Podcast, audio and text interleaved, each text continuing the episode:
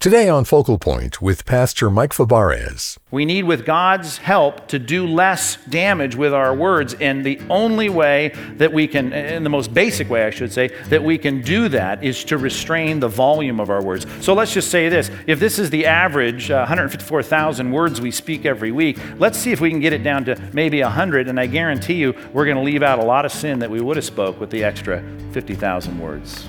Let's just speak less.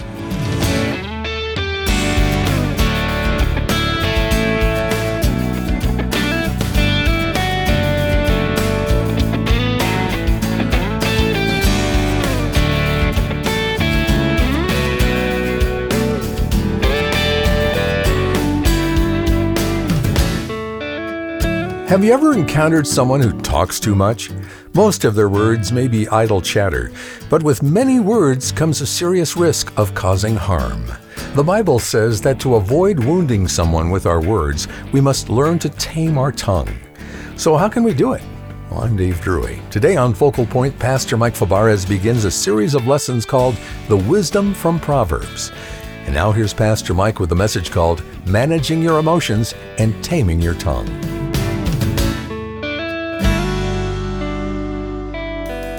You know, it is uh, said that we speak about 22,000 words per day. 22,000 words per day.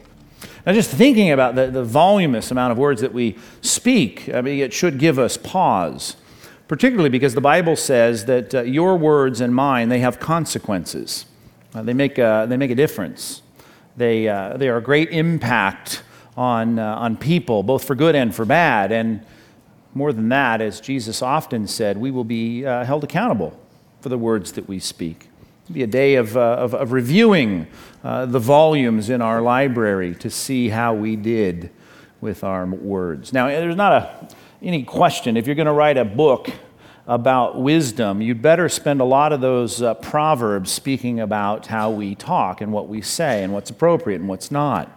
And uh, that's what we find in the 31 chapter book called Proverbs. We find, and I counted these myself, 177 uh, um, about 170 to 177 proverbs, some are iffy, on what um, the, the, wisdom of God is about how you and I should speak. So that's a lot of proverbs about this one topic. As a matter of fact, next to the fear of God, it's hard to find another topic that's as prominent as how you and I speak and what we do with our words. And it's. Uh, really something that we see connected from time to time in the scripture in a very obvious way the fear of God and how we speak. We saw it last week, if you recall. And, and that is when we saw that scene in Isaiah 6. We turned to that and we saw Isaiah getting the vision of God high and exalted, seated on a throne. We've got the antiphonal song of the angels going on Holy, holy, holy is the Lord God of hosts. I mean, it is a real humbling scene. And here is the comparatively most holy guy in Israel is going around talking about all the injustices and sin problems in, in Israel for the first five chapters. And now in chapter six, he sees the Lord high and exalted. And his first response response is Woe to me, I am lost, for I am a man of unclean lips. See, the first conviction, even for the most holy among us, if you were to stand in God's presence for a while, would probably be, without a doubt, it would certainly include your conviction over the way you use your words. And the next line was, And I live among a people of unclean lips. And the reason that was so obvious is really the next line in that verse, which is, uh, For my eyes have seen if you see the glory of God, you start to see the, uh, the sin of our words.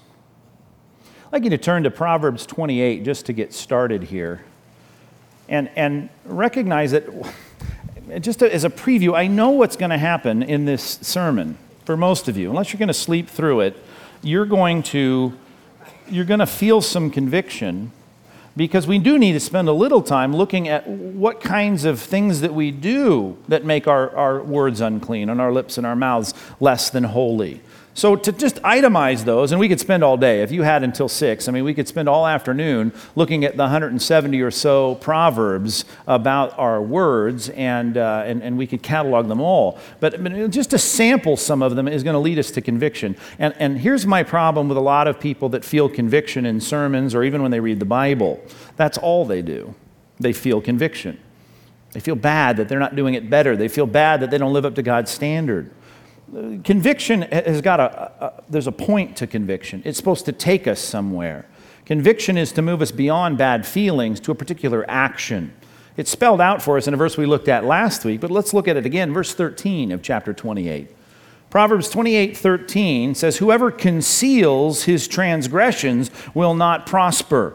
Now, you might think, well, I feel bad about them, I'm not concealing them. But if we don't do anything more, we really haven't dealt with our sin. The next line, though, says, But he who confesses, that means we agree with God that what I've said is not what it ought to be, and forsakes them, well, that's the person that finds mercy. See, if we want forgiveness, which we all should want when we feel conviction, then we're going to have to let our conviction get us to the place of repentance. And repentance is all about confessing and forsaking our sin. Now, I know this can be discouraging because we can, we can spend the hour talking about our words and then we can uh, say, well, I can never be successful in this completely. I mean, if I'm really pouring out a 500 page tome every week of the things that I say, well, uh, clearly you're going to have to highlight things every week and, and there'll be errors and things that I shouldn't say. And that's true. But my goal is that uh, last week's volume, uh, will have less areas that need to be redacted um, than, than this week's volume.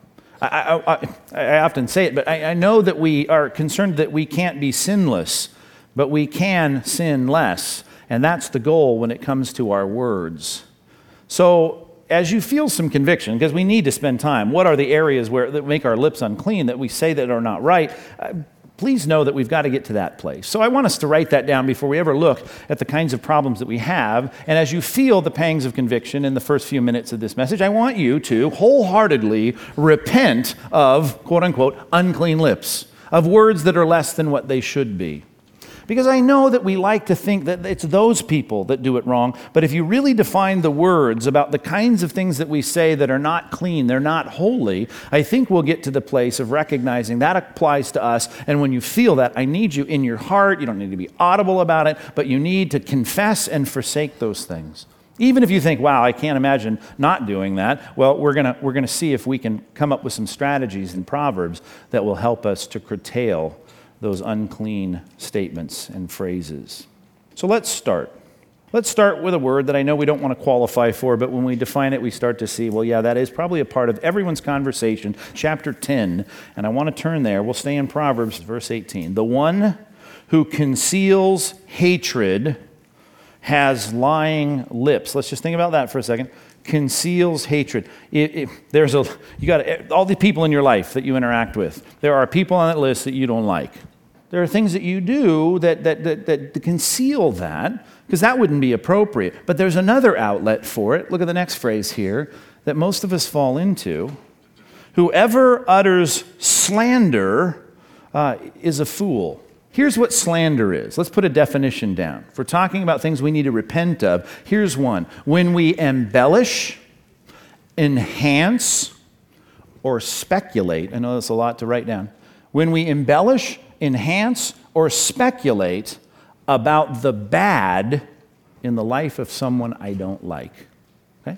When I embellish with my words, when I enhance with my words, or when I speculate with my words about the bad in the life of the person that I don't like. Now, that can make us feel, if we think about the holiness of God, a bit of conviction. It's easy to do. It's easy for us to take the magnifying glass on the person that I'm upset with, mad at, and put it right there and enhance the bad in their life. The thing that I know will get other people to raise their eyebrow and go, Really? Jim's like that? Jim said that? Jim did that? And just to make it a little bit bigger than it is. It's an embellishment, it's lying. And we lie about the people we don't like. We lie to their face by acting like we, are, we, don't hate them as much. And we lie behind their back by embellishing and expanding the things that are bad in their lives to other people. It's a kind of lying. And it needs to stop when we think about the things in our lives that need to be extracted, the things that need to be redacted in our 500 pages of speech this week. Well, the inverse of that, and I find it often, you know, follows hard upon our slander. There's another word in the scripture you need to see. It's found in Proverbs 27, which is something that helps our case, but it's got a different object. It's not about our enemies, but often it's in light of our enemies. the people that we don't like. We want to put them down by magnifying, embellishing, enhancing, speculating about their bad. But then when we turn the conversation to ourselves, there's another kind of lying that takes place. As a matter of fact, it's so, you're so prone to lie about yourself when you talk in this particular category that Proverbs chapter 27 says, don't even start. Don't even start.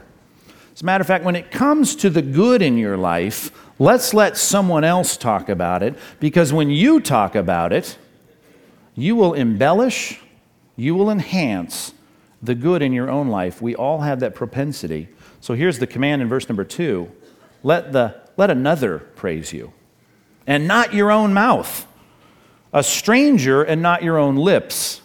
Don't even get in the habit of talking about your own victories because when you do, the natural tendency is to enhance them. And the word that we got introduced to in verse number one, which we haven't read yet, is the word you should circle. It's the third word in verse number one, and it is the thing that we should never do. Do not what? Boast. See, that's the enhancement. It is, it is the, the aggrandizement. It's the, it's the enlarging. It's putting the magnifying glass on the good in my life and making it sound just a little bit bigger and a little bit better than it actually is it's boasting. So, if embellishing, enhancing, and speculating about the bad and the rival is a tendency of human beings when we speak about our, our rival or our enemy, then when we talk about ourselves, our tendency is to speculate or enhance or embellish the things that are good in us.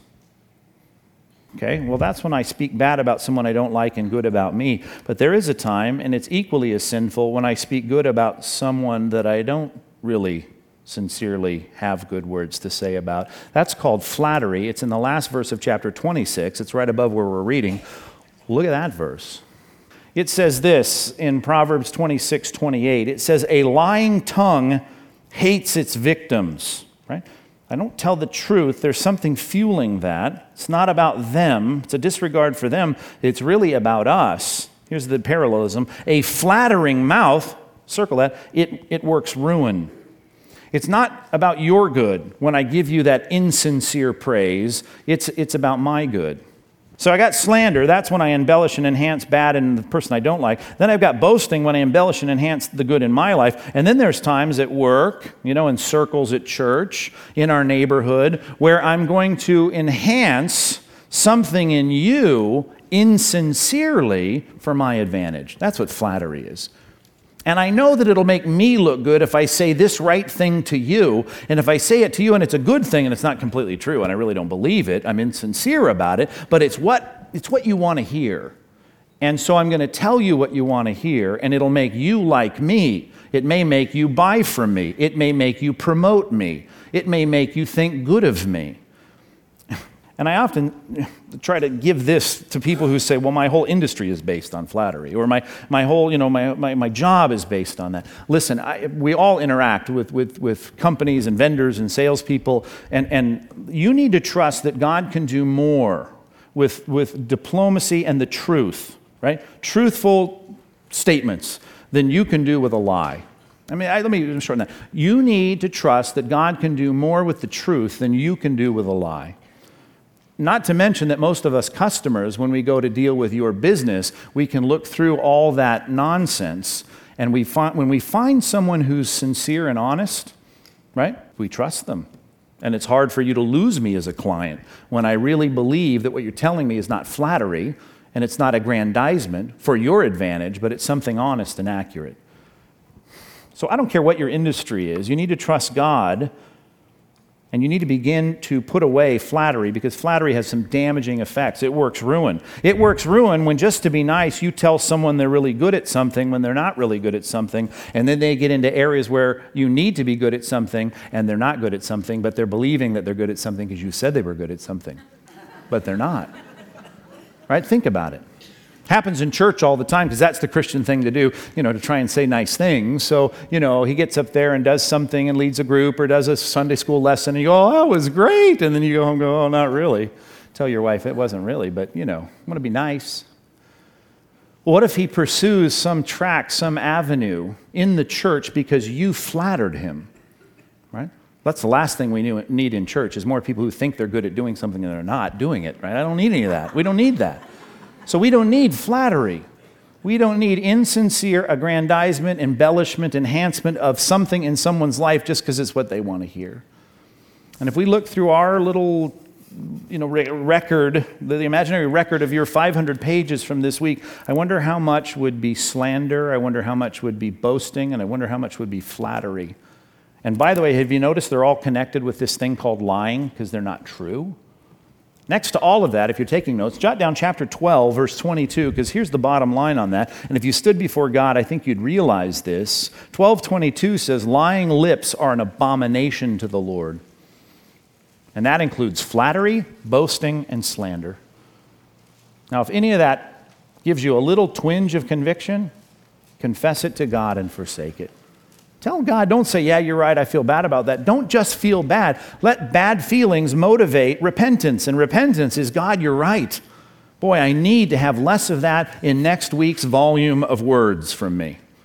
As it goes into the annual bookcase of things that I say, I want less flattery, I want less slander, and I want less, I want less boasting. There's another kind of talk that Proverbs is really down on and it's hard because it's so prevalent among us today. But would you turn to chapter 18 and just to look at another area that we need to be sensitive to in our sanctification, our Christian growth and life? It's characterized by a word in Proverbs that it's translated uh, in the ESV very literally a whisperer. A whisperer. And when you read whisperer in, in Proverbs, you need to know that what we're referring to is someone who is what we generally call a gossip. And you can tell when it's gossip because people's voice gets quieter. Did you hear about did you hear about Susie's husband? Oh, let me tell you about that. that was, a lot of times your, your lips don't even move as much. Let me tell you about that. That was something. Now I know we Christians, we don't gossip we just share prayer requests, right? but when you think about your prayer requests, I know the difference between a prayer request and gossip, and the difference is whether your volume goes down. And I love that about gossip in the ESV, very literally translated, when your voice goes down, the whisper. Take a look at it here in chapter 18, verse 8. The words of a whisperer are like delicious morsels. They go down into the inner parts of the body. Someone bought me some brownies this week, and my wife made fudge. It was a bad week for me. if there's ever anything that pops into my mind when I read the words delicious morsel, it's that little inch square of fudge or the three inch square of brownies my wife cut me a little piece in this, and I thought, I don't need anything, a dessert. And she said, Oh, just, and I said, just a sliver. She cut me a little sliver of that. Once I had a sliver of those brownies last night. Oh. I said, You can cut me a bigger piece. Let's, let's go round two, right? and I ate a two inch square, which equals a three inch square, which was more than I should have eaten. And, and fudge, by the way. Wow, can we want to talk about fudge a little bit? If you're going to make me fudge this Christmas, I like it without nuts.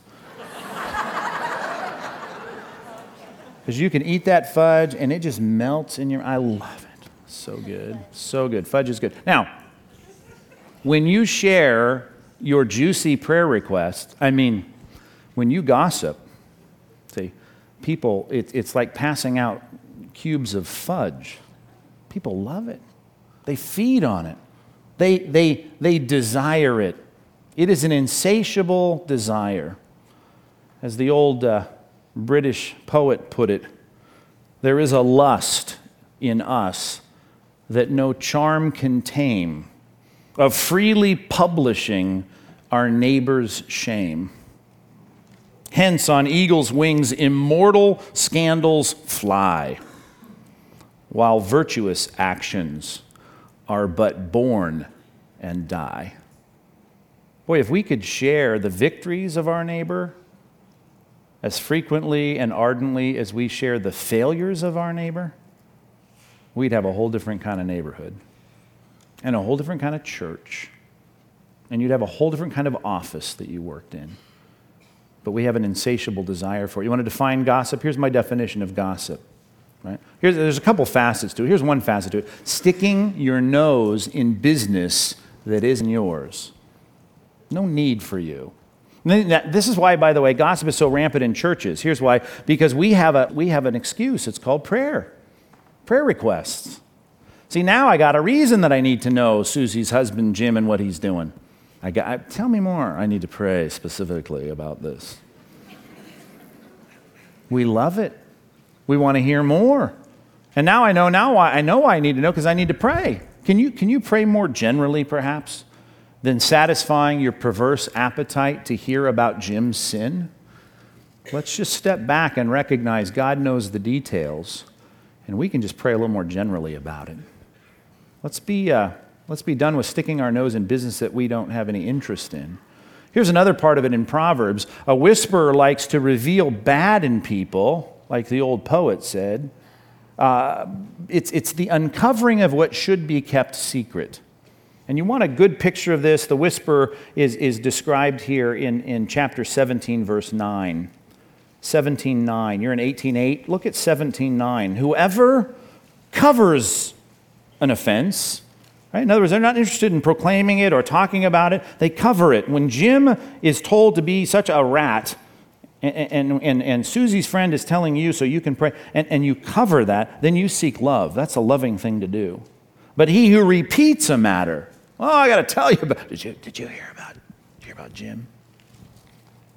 Then uh, you're going to separate close friends starting probably with Susie and Jim. Right? I mean, it doesn't, doesn't help them recover. It doesn't help them rebuild. It doesn't help them uh, reconstitute or reconcile when there's people around uh, uncovering secrets, covering an offense or relaying an offense. That's the difference between the, the gossip and the virtuous person. Is there time to pray? Absolutely. Time to seek help? Sure. But you know what I'm talking about. There's a line to be drawn between gossip and real Christian intervention in people's lives. An important reminder from Pastor Mike Fabarez. This is Focal Point, and you're listening to a message called Managing Your Emotions and Taming Your Tongue. Now, the entire series is available anytime at focalpointradio.org and on the Focal Point app. Well, today's message reminds us to set our minds on the good things God brings into our lives, but it's tempting to look at what God has given to others, and that's when a dangerous enemy creeps in. Pastor Mike? Yeah, I do think one of the most destructive threats we're facing today, believe it or not, is envy. In an age of materialism and social media, envy has crept into most of our daily lives. And whether you know it or not, it's damaging our relationships. It's rotting our culture from the inside out. Envy, it's an insidious and pervasive sin. But thankfully, there's hope. I wrote a new book called Envy A Big Problem You Didn't Know You Had to show you how to overcome this corrosive sin and live a contented and joyful Christian life. By understanding how we as Christians are meant to live, you're going to discover how to truly rejoice with those who rejoice in my book, I explore biblical truths that are going to help you shore up your heart and your mind and close those gaps that leave us vulnerable to envy's temptations. Learn how to live well and read my new book, Envy A Big Problem You Didn't Know You Had. Dave's going to explain how you can get your copy. Thanks, Mike. You can request a copy of Pastor Mike's brand new book when you make a generous donation to Focal Point. Pastor Mike dedicated a lot of time researching this topic, and he's sharing his findings in his newest book.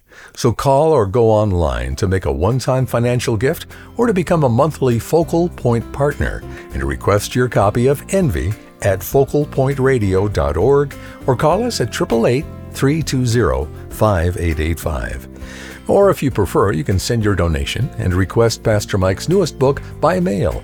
Our address is Focal Point, Post Office Box 2850, Laguna Hills, California 92654.